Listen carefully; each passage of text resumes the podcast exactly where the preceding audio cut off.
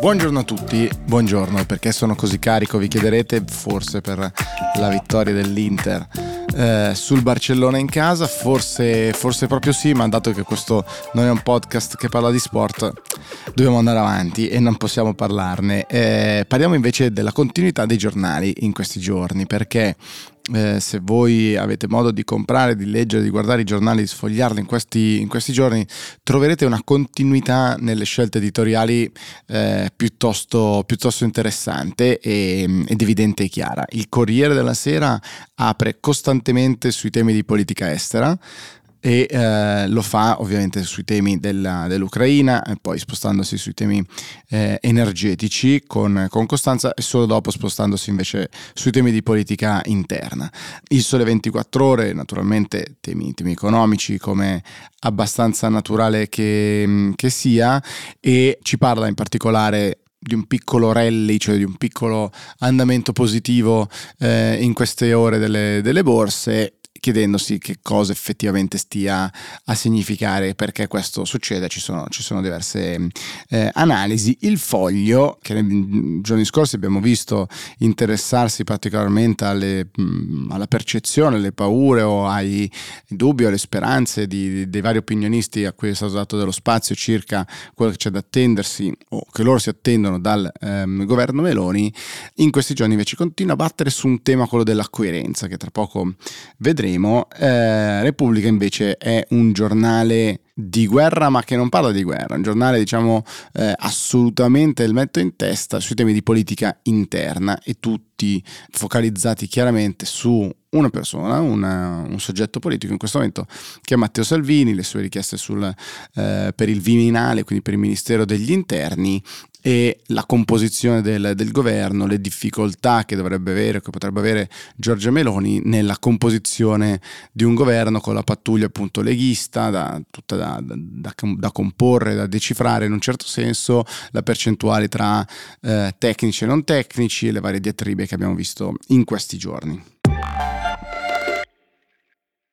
Italic, per chi lo segue dal, dall'inizio, dai tempi della campagna, dai tempi, sembrano momenti lontani, dai tempi della campagna elettorale, sa che ehm, prima di tutto, come dire, è affascinato dai cicli rapidi, rapidissimi delle, delle notizie, di polemiche che forse arrivano a poche persone e poi si spengono. Una di queste, di cui magari vi ricordate, ma probabilmente era già uscita dalle menti di molti di noi ed era la polemica su il saluto romano di eh, Romano La Russa eh, che è assessore in, in, Regione Lombardia per la sicurezza. Come ricorderete Romano La Russa fratello di Ignazio La Russa eh, cofondatore eh, di Fratelli d'Italia potenziale presidente del Senato del prossimo Senato che andrà a comporsi ehm, nelle prossime settimane. Ebbene come ricorderete Romano La Russa intervenendo al funerale del cognato Alberto Stabilini aveva partecipato al rito, eh, quello del presente, cioè viene chiamato, i camerati vengono posti sugli attenti e poi si iniziano a dare presente, presente, presente,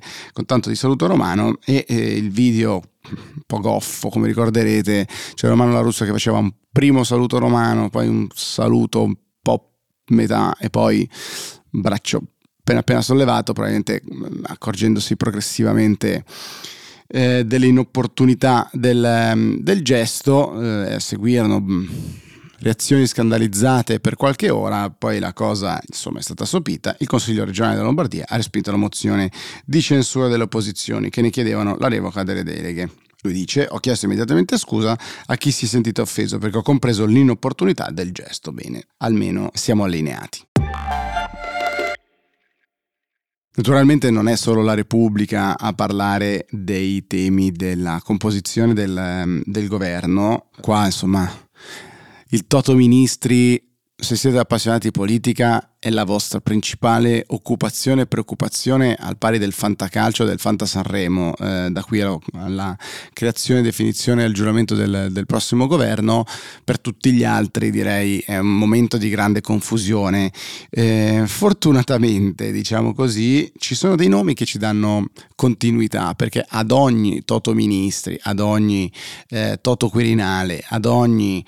Mm, nomina che si rispetti, ci sono una serie di nomi che spuntano, salutiamo naturalmente la pagina L'opzione Amato perché che fa riferimento a Giuliano Amato sempre presente nel Toto qualunque cosa, non l'ho ancora visto in questo Toto governo, forse anche perché l'età avanza per tutti, ma eh, si candida sicuramente a candidata in pectore un po' sempre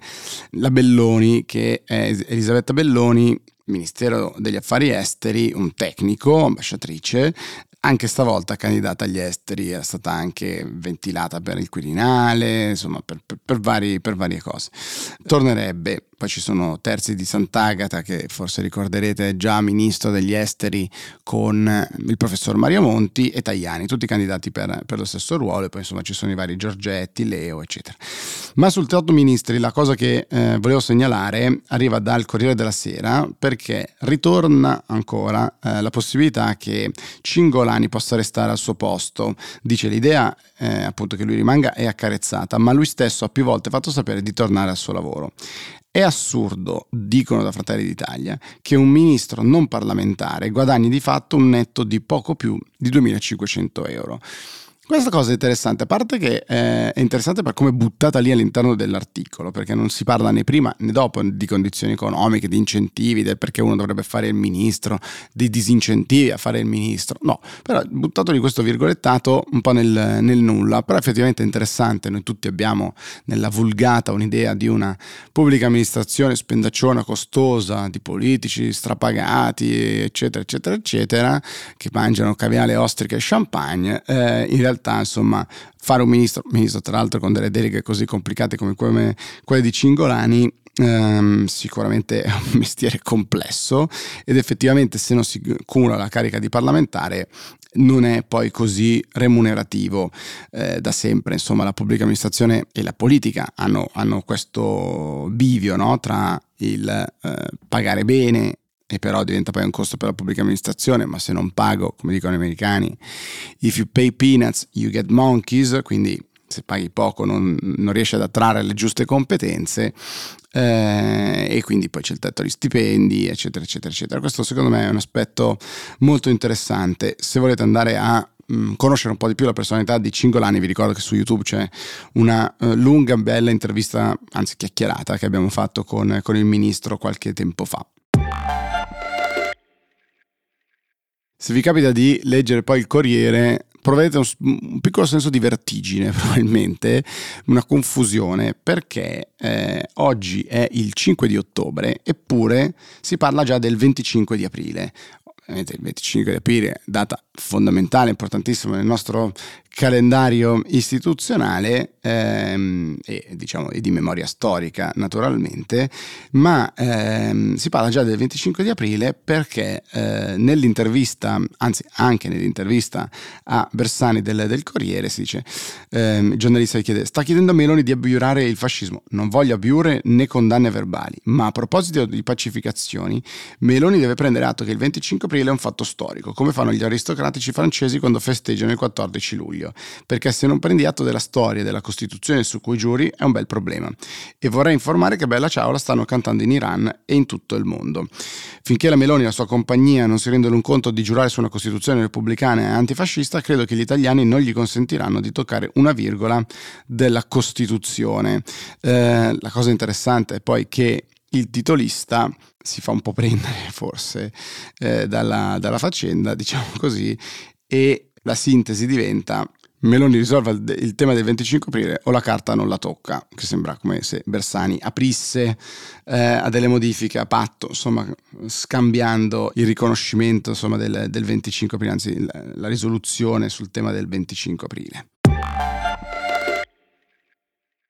Vi risparmio tutto il balletto dei nomi tra tecnici, non tecnici, politici, non politici nei vari, nei vari ministeri e invece occupiamoci di due battaglie davvero interessanti, eh, due cose che probabilmente prenderanno meno spazio là fuori in questi giorni, ma eh, che credo davvero davvero importanti ed interessanti. Il primo è quello del gender pay gap, quindi il, la di- differenza potenziale, no? il, la differenza che c'è di guadagno tra uomini e donne. Il eh, Sole 24 ore pubblica una analisi fatta da ODM Consulting eh, sui guadagni dei compensi degli amministratori delegati, insomma dei ruoli executive eh, delle aziende quotate, dividendoli tra piccole, medie e grandi e quello che nota è che in realtà in queste, in queste aziende le donne guadagnano leggermente di più eh, degli uomini. Sembrerebbe una buona notizia,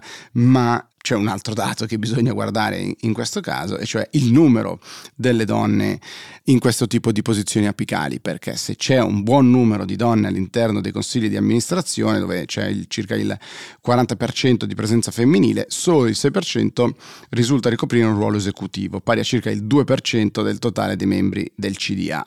Ehm, e questo ovviamente è molto molto piccolo. In particolare continua il Sole 24 Ore, fatto 100 il numero di amministratori delegati, la percentuale percentuale di donne che ricopre questo ruolo è pari a circa il 5%. Cosa interessante, eh, chiude il Sole 24 Ore questo pezzettino dicendo l'amministratore delegato eh, sono eh, don, quindi donne, le AD donne sono prevalentemente in aziende di grandi dimensioni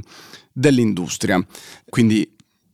assolutamente diciamo, una piccola buona notizia, ma dall'altra un enorme dato di eh, spazi per miglioramenti, diciamo così, perché bisogna sempre essere rivolti al futuro. Le battaglie sulle quali eh, sicuramente bisogna fare meglio eh, sono quelle rispetto al eh, raggiungimento degli obiettivi di emissioni zero entro il 2050 e la cosa interessante è sempre il sole 24 ore con Laura Galvagni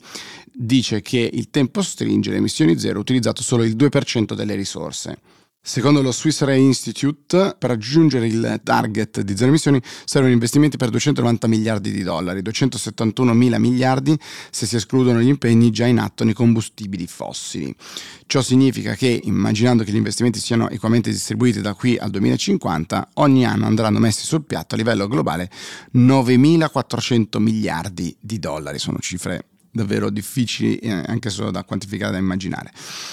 Una somma rilevante, dice Sole, eh, tanto più se si considera che nel 2021 sono stati investiti appena 1.300 miliardi contro i 9.400 attesi, di fatto solo 300 miliardi di dollari in più di quanto si è fatto nel 2016. Lo stesso mm, istituto poi fa una sorta di classifica delle priorità eh, del dove bisogna mettere un po' più l'attenzione, diciamo così, e eh, dice vince per distacco netto il comparto dei trasporti.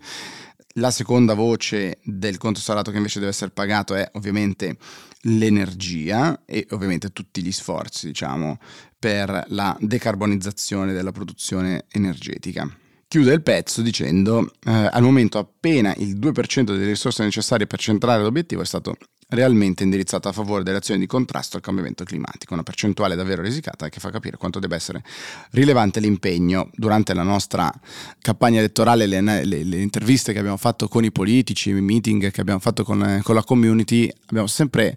parlato insomma della radicalità delle scelte, della velocità, questo sentimento dell'ecoansia, cioè del, dell'idea che il tempo sta scadendo, che è già scaduto e che dobbiamo accelerare eh, se vogliamo dire, evitare una catastrofe quale, verso la quale andiamo incontro. Qualcuno avrà riconosciuto sicuramente un ingresso dei temi eh, della sostenibilità ambientale in campagna elettorale, forse in maniera ancora un po' zoppicante e sicuramente troppo spesso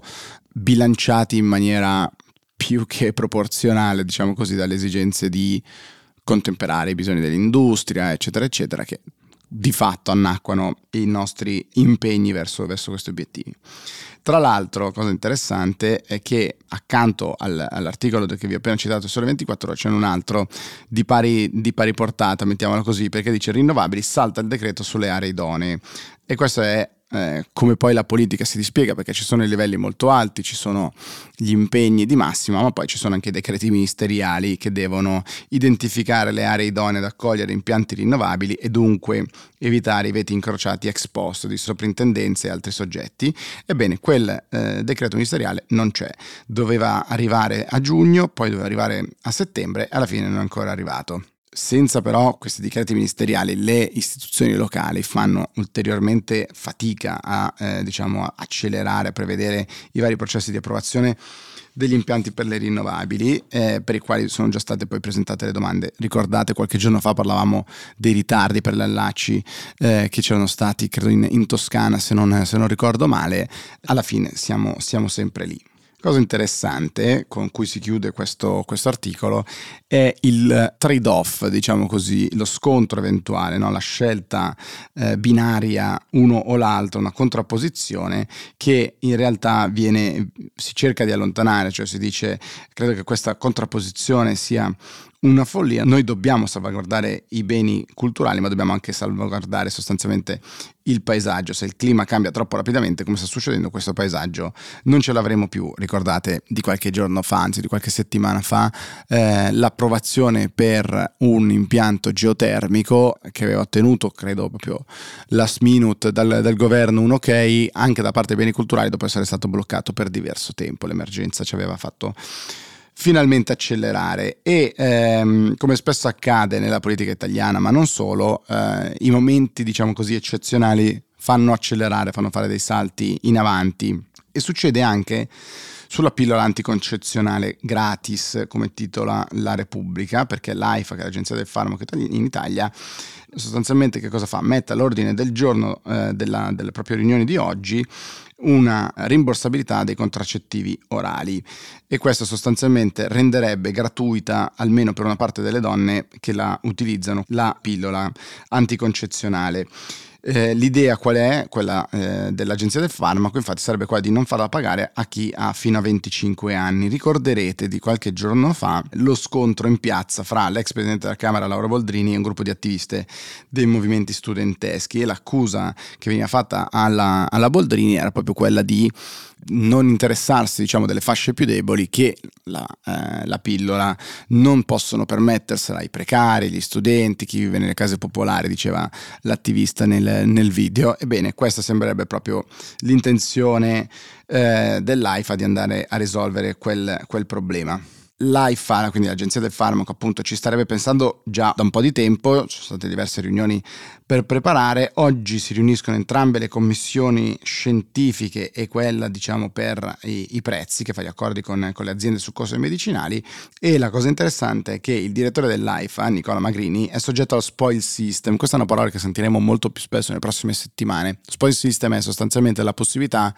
per la politica di scegliere eh, di confermare oppure no alcuni dirigenti in cariche apicali nei ruoli dello Stato. E quindi che cosa fa il direttore dell'AIFA? Prima di insomma, terminare il proprio mandato eventualmente eh, decide di accelerare e di inserire nell'ordine del giorno questa, questa novità. Si sono fatti dei costi e l'ammontare dovrebbe essere di circa 200 milioni, ma spiega la Repubblica nel, nell'articolo eh, di cui vi sto parlando che in realtà, come spesso accade, quando è lo Stato poi a farsi carico diciamo, dei costi di, di, un farmaco dopo che questo era stato a pagamento per i cittadini, probabilmente si ricontratterà il prezzo con le aziende produttrici, quindi il costo dovrebbe essere eh, ridotto.